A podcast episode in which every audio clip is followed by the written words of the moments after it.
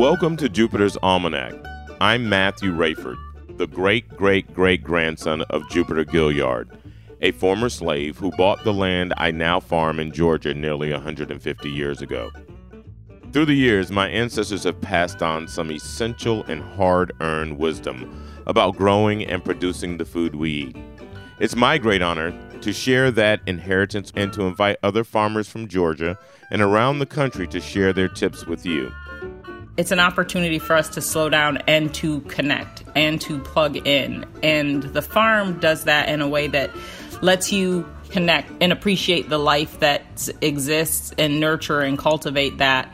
And then extend that to the relationships to the people who are in that house with you and your community. So, if you are just starting out, reconnecting with the land, or a seasoned farmer, join the conversation. And to be honest with you, it was like, would Warren come out and say, Hey, I want to be a farmer?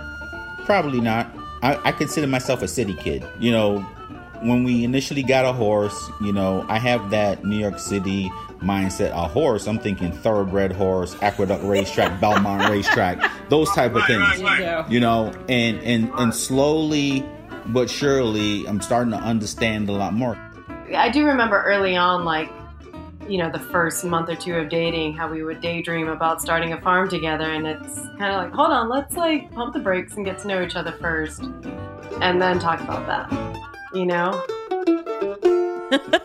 so, what got me into chickens? Um, I always joke and say that a chicken saved my life, um, and it very much so did. I'm interested in Black liberation that's ecological and that's not contingent upon.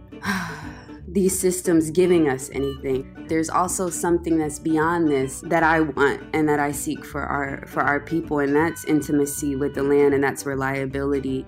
And so for us it's also this idea of connecting people back to the land and connecting our um, folks back to their ancestry. So, what does it mean to organically, sustainably farm in our current economy and time? Please subscribe to Jupiter's Almanac wherever you get your podcast.